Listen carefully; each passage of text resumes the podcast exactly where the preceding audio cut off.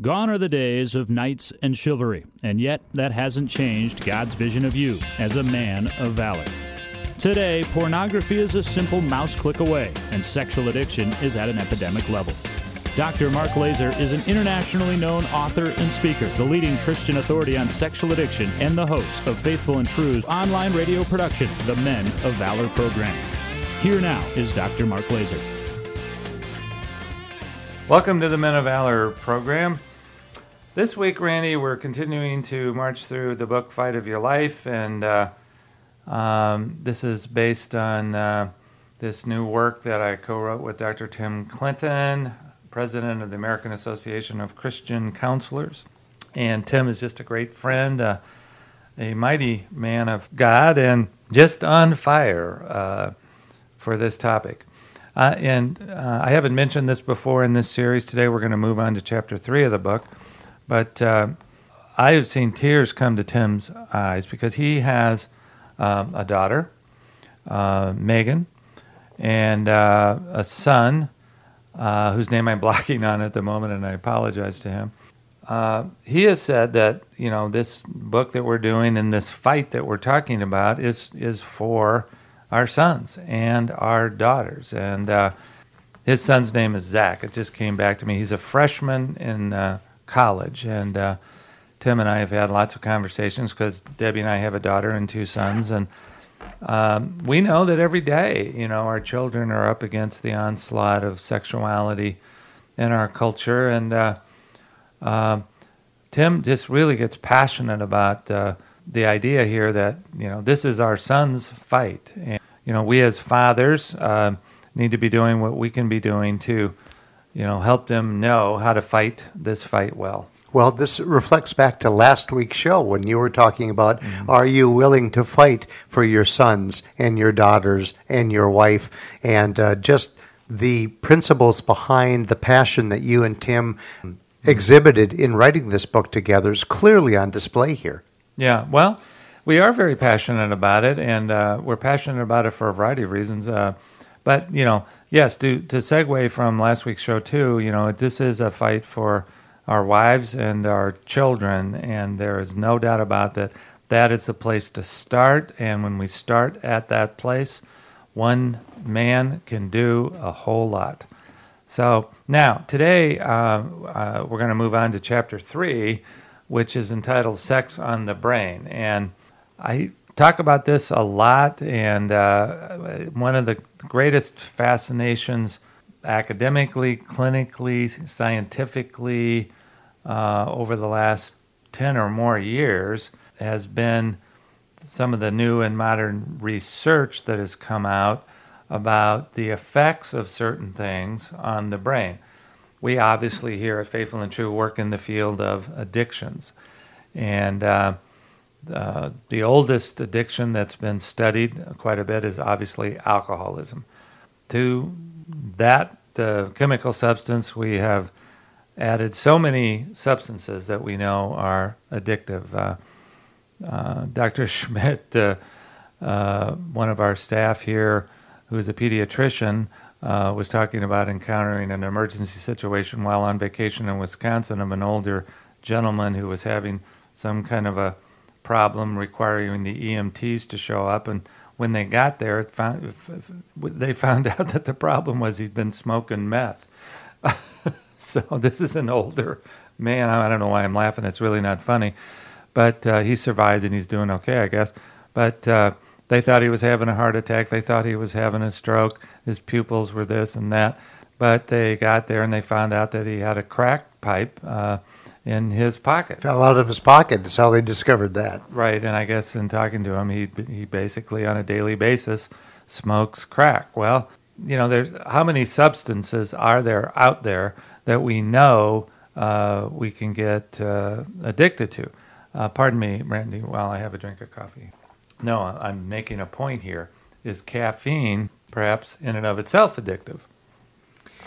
I see. You were you're, you're giving us an uh, an unannounced uh, ad lib, uh, real life example of uh, the addiction you're talking about. Well, the coffee cup with coffee in it sits in front of the microphone, and I suppose it's there in case I need some kind of a boost of energy. There are a lot of people out there that can relate to the idea that uh, caffeine is uh, perhaps addictive. I mean, all you really have to think about is when was the first time you drank coffee and what happened to your brain uh, on that very first cup of coffee. Did it not feel like uh, uh, a major buzz and uh, you were alert and your pupils were probably dilated and and also there was probably a, a very positive feeling because caffeine d- tends to be antidepressant, uh, at least for a few short minutes after you drink it. Um, how many people would have noticed that after drinking a cup, say maybe they had a cup of coffee now with breakfast? Uh, I remember this happening to me in college. You know, just never drank coffee before, but at breakfast, uh, some of my fraternity brothers and the other people we were sitting with uh, going into their class schedule for the day were drinking coffee. And I said, well, that seems to be part of the program here. So I had my first cup of coffee. I did not like the taste at first until, you know, you learn to put lots of cream in it. But, but then I did notice it did give me a pickup, uh, a buzz. I was more alert.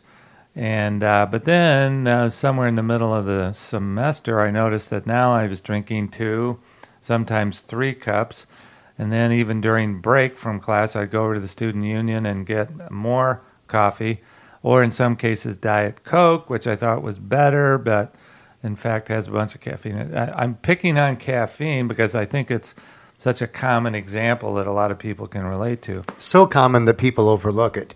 I mean, I don't think that people list that among the you know the main culprits when it comes to uh, stimuli and, uh, that uh, mm-hmm. that qualify. Well, there's been a lot of scientific debate. There's years when scientific research comes out says coffee is good for you, and other years when it's not so good. So I don't know, but uh, it is something that uh, uh, I still enjoy, and I don't find it destructive particularly. And that's one of the keys to whether some some substance if it does have addictive qualities, is it having destructive qualities on your life?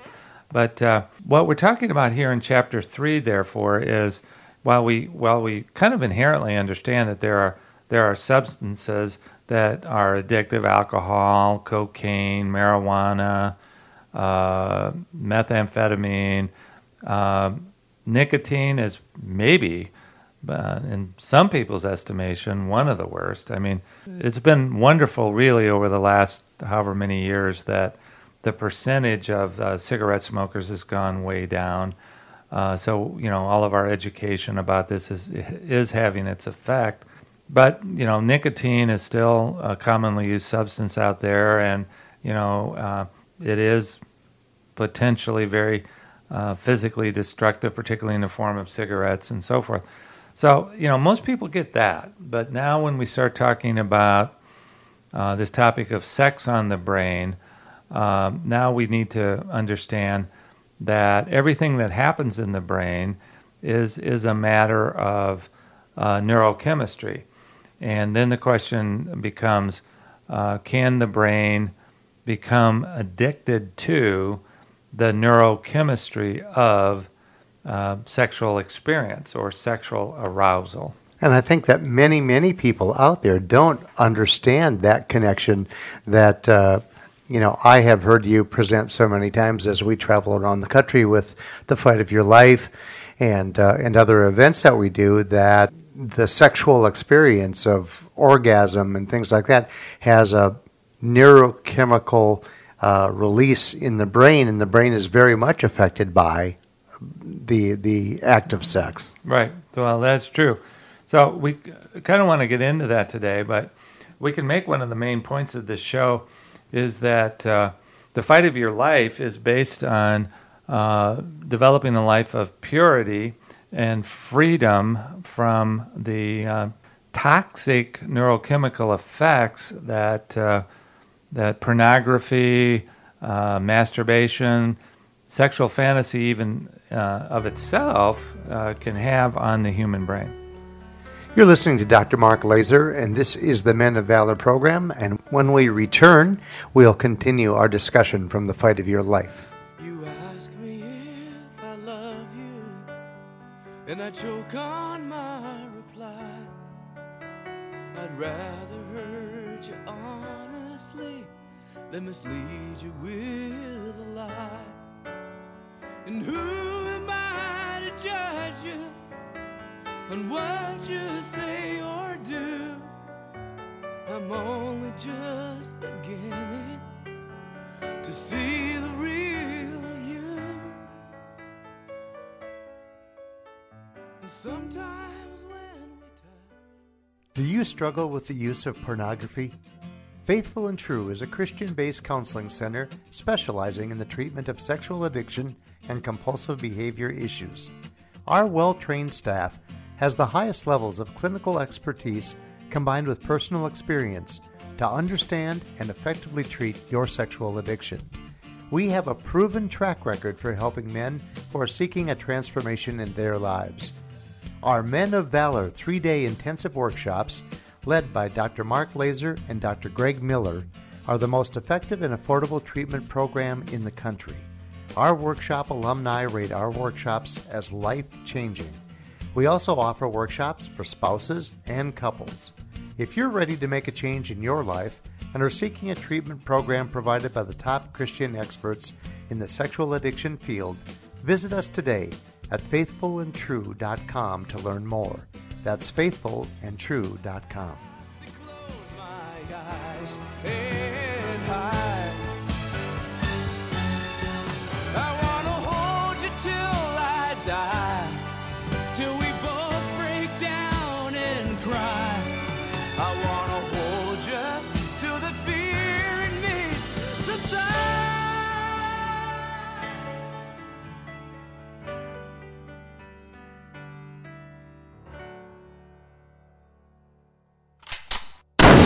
Time now for the trigger of the week.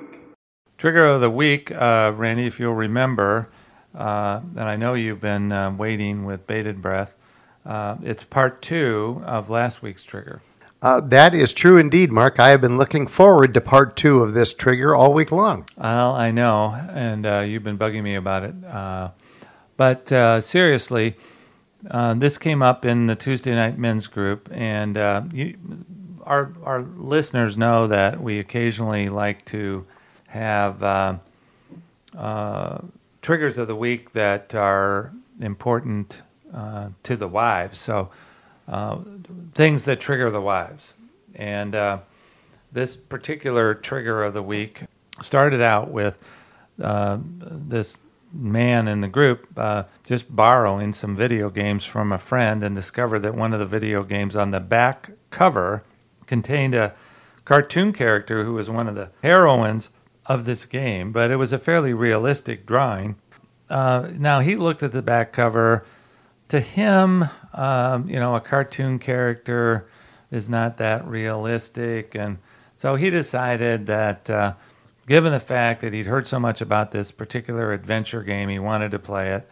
He uh, did, in fact, uh, stick it in his system and did play it for a few hours. And uh, one of the questions his group had for him last night was, "Well, do you think you were playing it for so many hours because you were waiting for this heroine figure to show up, you know, and you were kind of in your rituals and all of that?" He claims that no, she never did show up, and that was really not the reason he was playing the game. At least that's what he said. But the second part of the trigger of the week happened when the wife came in, and she was, you know, in a way happy that he was having some free time and recreation and relaxation.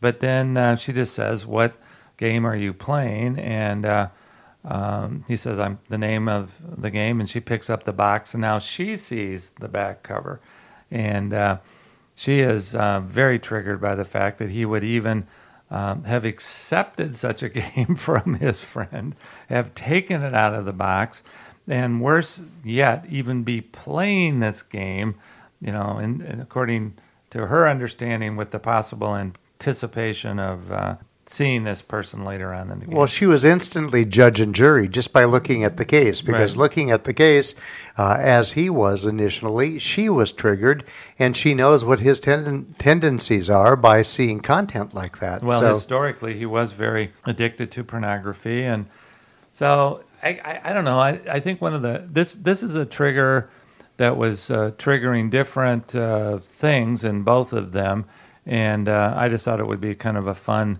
two part trigger to emphasize uh, sometimes the disagreements that couples get in on uh, the man's, uh, the husband's program, what is appropriate, what's crossing a boundary, what's dangerous ritualistic activity. But I think even more importantly, that even if the man could honestly say he was not triggered really by this cartoon figure, the uh, the wife obviously was because it was symbolic of so much other stuff. And the uh, the point to the man was, you know, we need uh, in in terms of our recovery to be making amends and honoring our wives. So, you know, if there's something out there that seems to be really problematic for them, you know, th- that's something that we need not to be doing. Well, and despite what he's heard about the exciting aspects of that video game, he needs to honor his wife in in the fact that just Right. seeing the the carrying case for the video game, Right. one glance at that should have said, "I need to put this aside. This is not going to be doing me any favors." That is exactly it. So that's our two part trigger from last week. And uh, um, guys out there, I think, you know, be uh, sensitive. Uh, even if there's something there that you think is not all that provocative, uh, um, you know, be aware of uh, what you're bringing into your home. Remember, this is a fight we're talking about for your homes.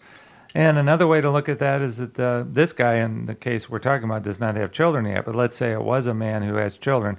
Is this a, um, a game or is this a cover that you'd want your young children seeing? Well, and perception is reality. When his wife walked in, saw him playing a video game, her first response was, "Well, good for you. I'm glad to see you're taking some time for some, Right. you know, relaxation and, and entertainment." And then she picked up the video game case, you know, and it triggered, uh, you know, it. Uh, she immediately was filled with all kinds of hurt, disappointment, and things Right. like that by just seeing the characters. That's right. So there's a segue here back to our show, actually, Randy. I'm relieved. Are you ready for a segue?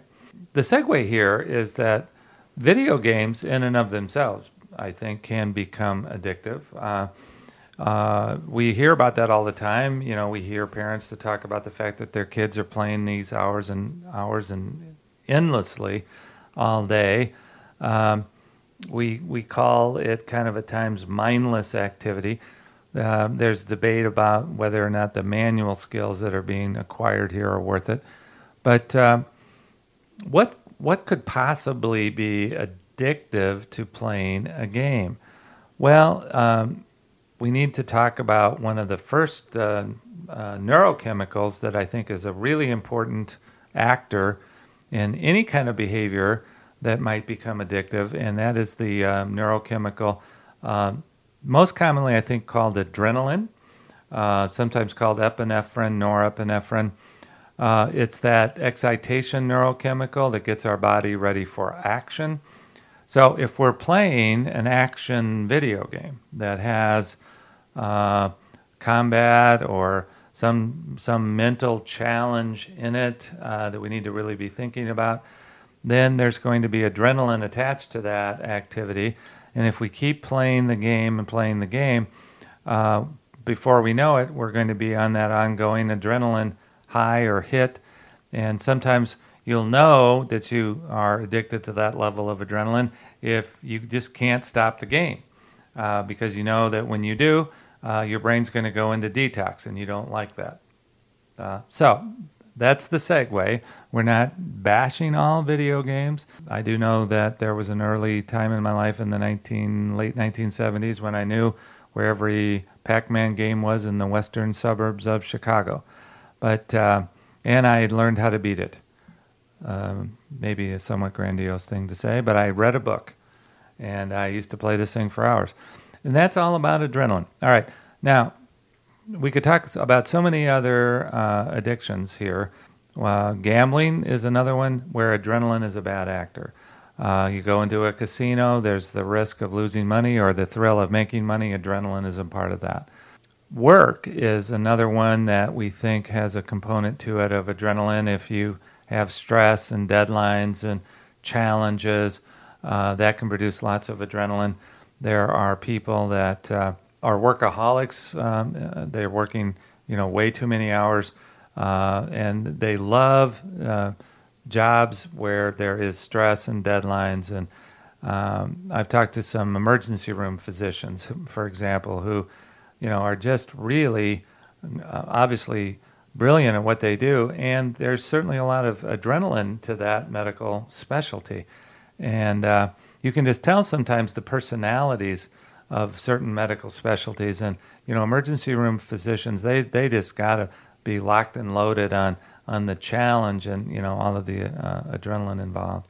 Now, sexuality. Uh, guess what? Uh, when we when we get that first sexual thought in our head about the possibility of being sexual, uh, we get sexual arousal going. What is the first neurochemical that uh, gets produced in the brain? Uh, and that is the neurochemical adrenaline.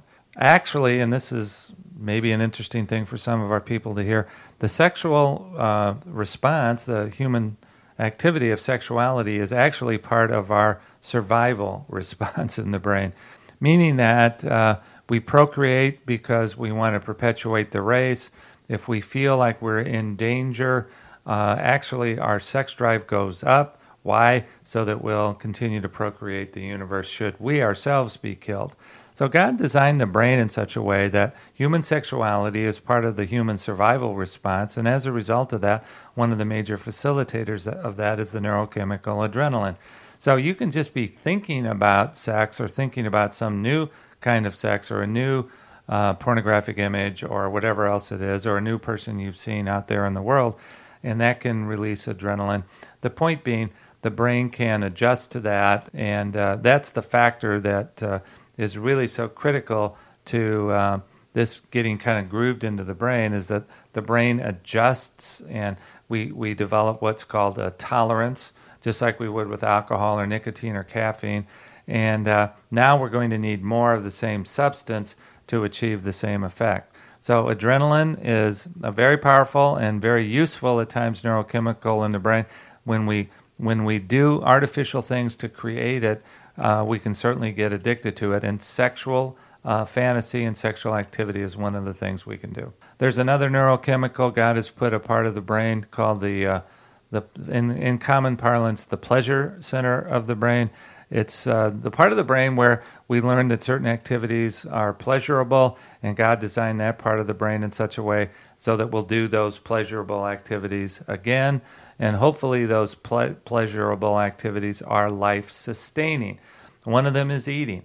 You know, why do we have eating disorder? Well, there are certain neurochemicals that food puts out that go to the pleasure center of the brain and give us that sense of pleasure. Well, God does want us to eat so that we survive. It's again where we are searching for those neurochemicals to medicate our brain out of loneliness or something else that we can get involved in. Uh, you know, overeating or eating for uh, just emotional comfort. The neurochemical involved in the human sexual response to the pleasure center is a neurochemical called dopamine. And uh, uh, dopamine, I think a lot of people have heard of that one. It gives an intense sense of pleasure. When you combine dopamine with uh, adrenaline, um, there are those that have compared that combination to cocaine itself. And so that's kind of even just on the front end of the human sexual arousal cycle. And uh, if we could stop right here and say that sexual fantasy, sexual arousal, looking at pornography, not even engaging in sexual activity itself, you know, is highly addictive. But there are other neurochemicals that are involved when we start touching ourselves or each other, and that's oxytocin. Then there are other neurochemicals that are involved when we have sexual release or an orgasm and some of those are very powerfully mood elevating, as we all know. God intended that again, uh, so that when a husband and wife have uh, that experience, uh, God wants us to um, produce uh, children. He, he, intended for that to be a massively uh, pleasurable experience. One of the principles that we're talking about um, throughout this neurochemistry chapter, and really all of the chapters, uh, is that something can be addictive uh, even when you take something that God intended for good and you turn it into something for your own selfish medication purposes. And when you're trying to get yourself out of loneliness or anger or stress or whatever it is.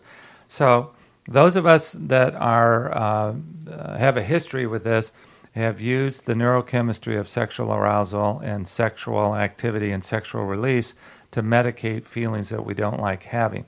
This establishes grooves, patterns, associations in the brain. The brain locks in on. It starts getting mapped in the brain. And uh, in next week's show, uh, we will talk about the good things that we can start doing about this to change it. But I think it's important that every young person, for sure, knows that if they continue to look at pornography or masturbate or you know get involved in lots of sexual fantasy, you know this stuff is actually getting locked into the brain, and uh, we we generally ask the question, what kind of brain do you want to have? And the fight of your life is uh, is really all about cleaning or cleansing your brain out of some of the things that you've programmed into it. You've been listening to Dr. Mark Laaser, and this is the Men of Valor program. If you're interested in purchasing The Fight of Your Life, the new book by Dr. Tim Clinton and Dr. Mark Laaser, visit faithfulandtrue.com and you can purchase it right in the bookstore. We thank you for joining us again this week. And if uh, you have not done so, uh, we invite you to visit faithfulandtrue.com where we have many available resources for you. Until then, we wish you a week full of blessings and great vision. You've been listening to the Men of Valor program with Dr. Mark Laaser. For information about this program or to learn more about Faithful and True, visit us at faithfulandtrue.com. That's faithfulandtrue.com.